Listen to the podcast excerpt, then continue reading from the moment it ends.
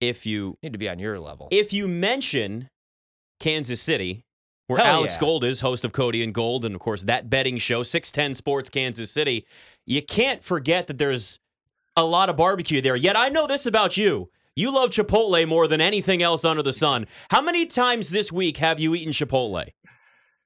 Uh, so I, I had it for dinner tonight. Uh, first of all, so good to you be with you guys. Uh, we're we're usually at three or four times, three or four times a week. Like I don't want to give them too much love, but I will I will say this: uh, we're we're in a rocky situation now. I got an email said I won free Chipotle for a year. What? Uh, then they sent it in error to everybody that had a January 12th birthday. It was a huge glitch in the system, and all they did is give me one burrito instead of the 50, uh, 56 or whatever, 52. Sorry. Oh, that's brutal. I would be so mad. You'd be like, you know what? Fine. I'm going to Qdoba instead. You're going someplace different. You're not getting my business. Uh, Patrick Mahomes' ankle, biggest story down there. I, I'm assuming. I feel like I'm not going out on a limb saying that.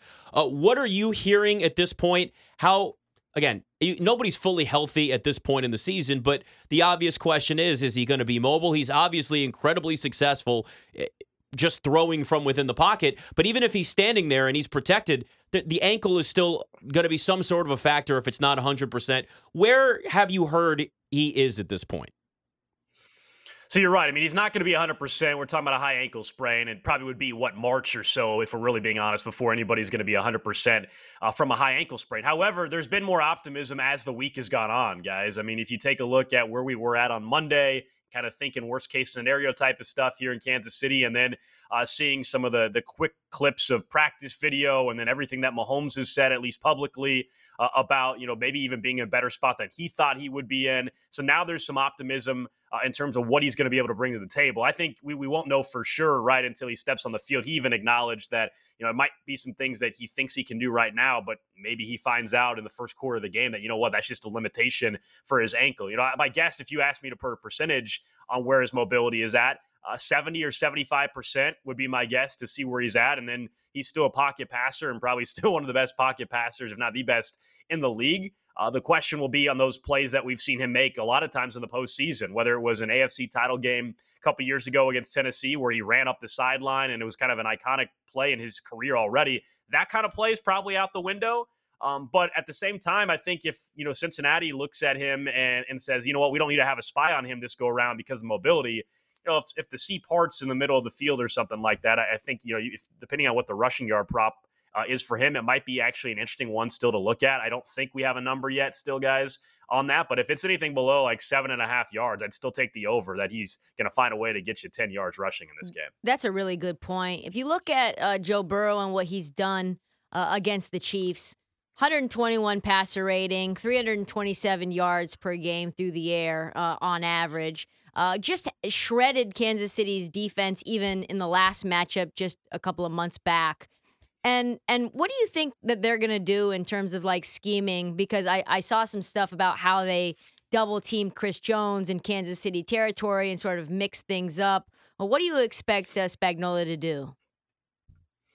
Yeah, I mean, the key is uh, for Kansas City is can anybody else outside of Chris Jones step up and get pressure? Because you're right. I mean, whether it's Cincinnati or anybody else, Chris Jones is going to draw all the attention. He's a game record. They know that. Uh, he, he's someone that can make your day very difficult. However, against Cincinnati, this is an offensive line, even last year, uh, where we had a bottom five offensive line in football, and now we know they're missing multiple offensive linemen, where the Chiefs, for whatever reason, have really struggled to get to Joe Burrow. To me, it's the most important thing in this game. So with Spags, to answer your direct question, Steve Spagnuolo, I mean, he, he's going to blitz. That's his MO. He is going to bring pressure. He's going to blitz. But how often does he have to do that? I, I would argue that if you can't make this thing work uh, at Arrowhead in an AFC title game, when you have the second best sack team in football, the Chiefs have been that this year, and there's three offensive linemen that are injured, if you can't get to Joe Burrow finally this go around, like you have no excuse whatsoever. It simply has to happen this matchup. Uh, and if they can't get home to Joe Burrow, then we'll be talking about on Monday the Chiefs going to 0 4 against Burrow and company and Joe Burrow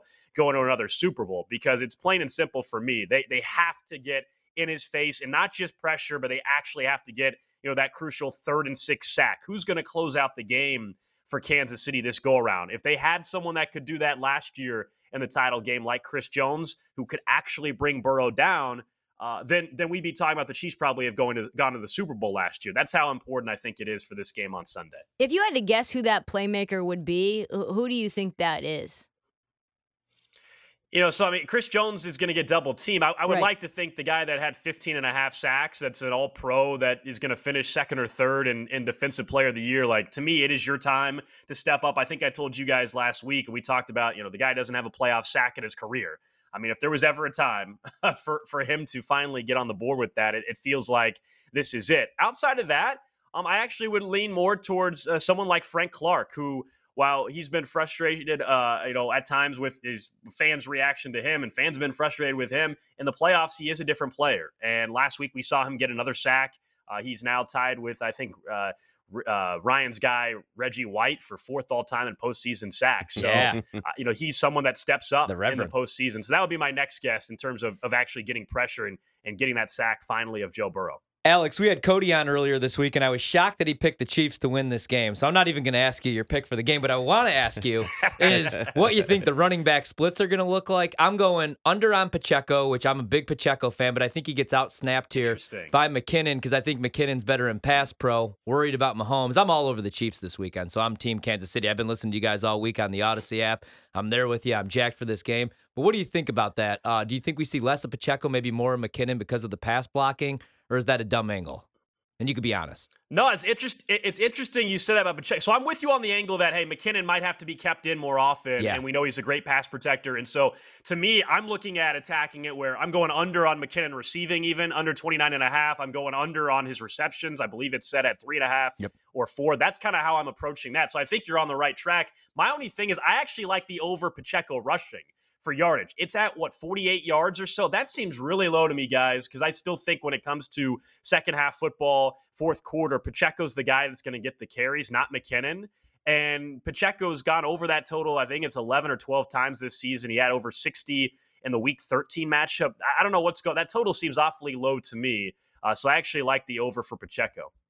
Talking to Alex Gold, BetMGM tonight. Uh, you know, look, I think a lot of people are going into this expecting this game to be a high scoring game. Couple of quarterbacks love to throw the football. I mean, the passing props in this, it's 280 and a half, I think, for Burrow, 285 and a half for, for Mahomes. It's just, it's big numbers, and that's what we expect looking at what we have on paper. Do you expect the game to play out that way? Well, I certainly think it's going to be another close one, right? And so, mm-hmm. game script wise, I don't, I don't think anybody's going to be laying off the gas or anything like that. I expect this to be uh, full go for the entire duration of this contest. We all know how these first three matchups have gone, even going back a couple years ago. You know, the margin of victory has been three in every single game. It's nine points overall. I mean, the Chiefs have had double digit leads in, in two of them. Cincinnati, of course, has been able to close these games out and have the better fourth quarter. So, I, to answer your question, I actually lean towards the over in this yeah. game. Uh, depending on the number you can get it at uh, at 48. And I just think it's because both offenses uh, are going to be attacking throughout. We're going to see, I think, some fourth downs that both teams will be willing to go for. I think both coaches recognize that that field goals probably aren't getting this this thing done to on Sunday night.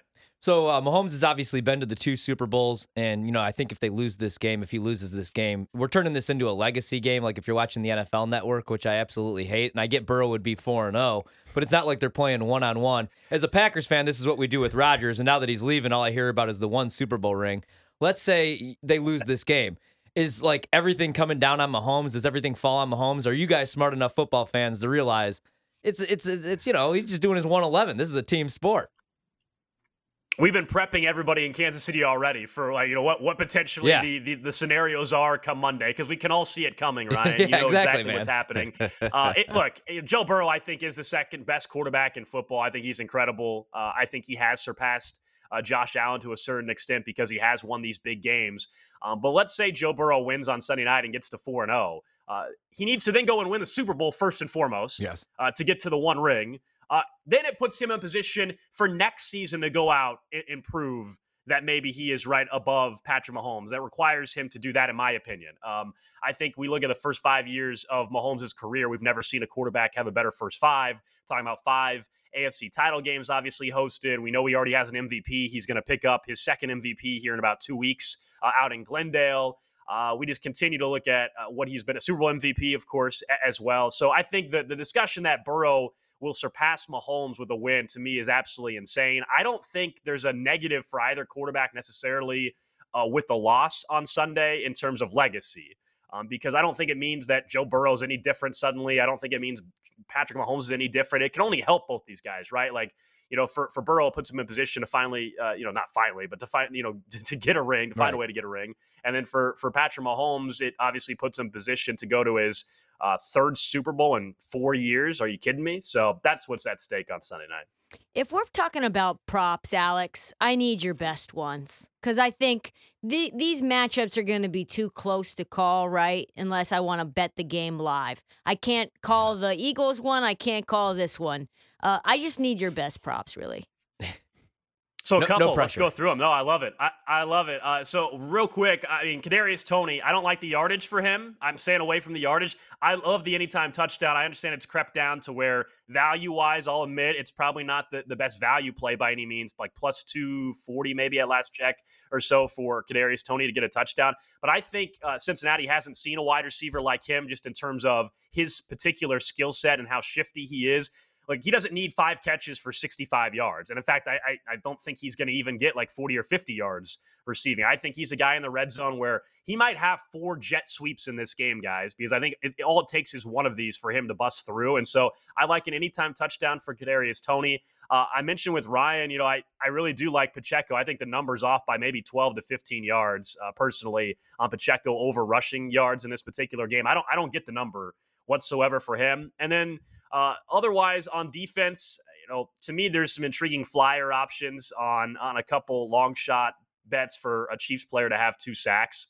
Uh, that would be uh, Chris Jones, who we we know hasn't had the playoff sack, but considering what's at stake, and I think finally maybe we see the dam break on that uh, offensive line for Cincy the same way we saw it, you know, break with injuries to the, against the Chiefs, against Tampa, I should say, uh, in the Super Bowl a couple years ago. Like at some point, I do feel like Joe Burrow won't be able to continue to mask that offensive line. So Chris Jones to get two sacks uh, is plus 550, uh, which Ooh. I think is kind of intriguing. Ooh, really quick, really quick. I have nine receptions. I had one for him. You're oh, okay, stealing go, go, this. Go. No, no, no. You know what? No, Trista, please. Do you have the I floor. was just going to ask him about this parlay really quick. Nine receptions, 95 yards, and at least one touchdown for Kelce is plus 400, yay or nay? So I'm I would be with you 100% until about three hours ago. I'm a little little slightly concerned. I don't know if you guys have seen the update out of Kansas City this afternoon. All of a sudden, he was listed as questionable for the game with a back injury. Now he was a full participant. That's the key part here. Full participant. Uh, missed his media availability. I'm hoping it was a situation where after practice he said, "You know what, my back's a little tight. Let's get some re- some treatment on it." And then they just said, "Hey, we got to mark him as questionable." But that's my only hesitation with it. But I- I'm with you on the anytime touchdown and Travis Kelce uh, basically is averaging 100 yards in every postseason game, essentially. So I, I, at four to one, though, I think you can still take a flyer on it. But the back injury is something to, to keep an eye on heading into Sunday. Is it, or is it them just messing with the Bengals? Like, let's make them think he's got a back injury, so they just, you know, you just will yeah, trick he's about him to put the and... entire team on his back. yeah, throwing Chad Henne on there last for weekend. one second.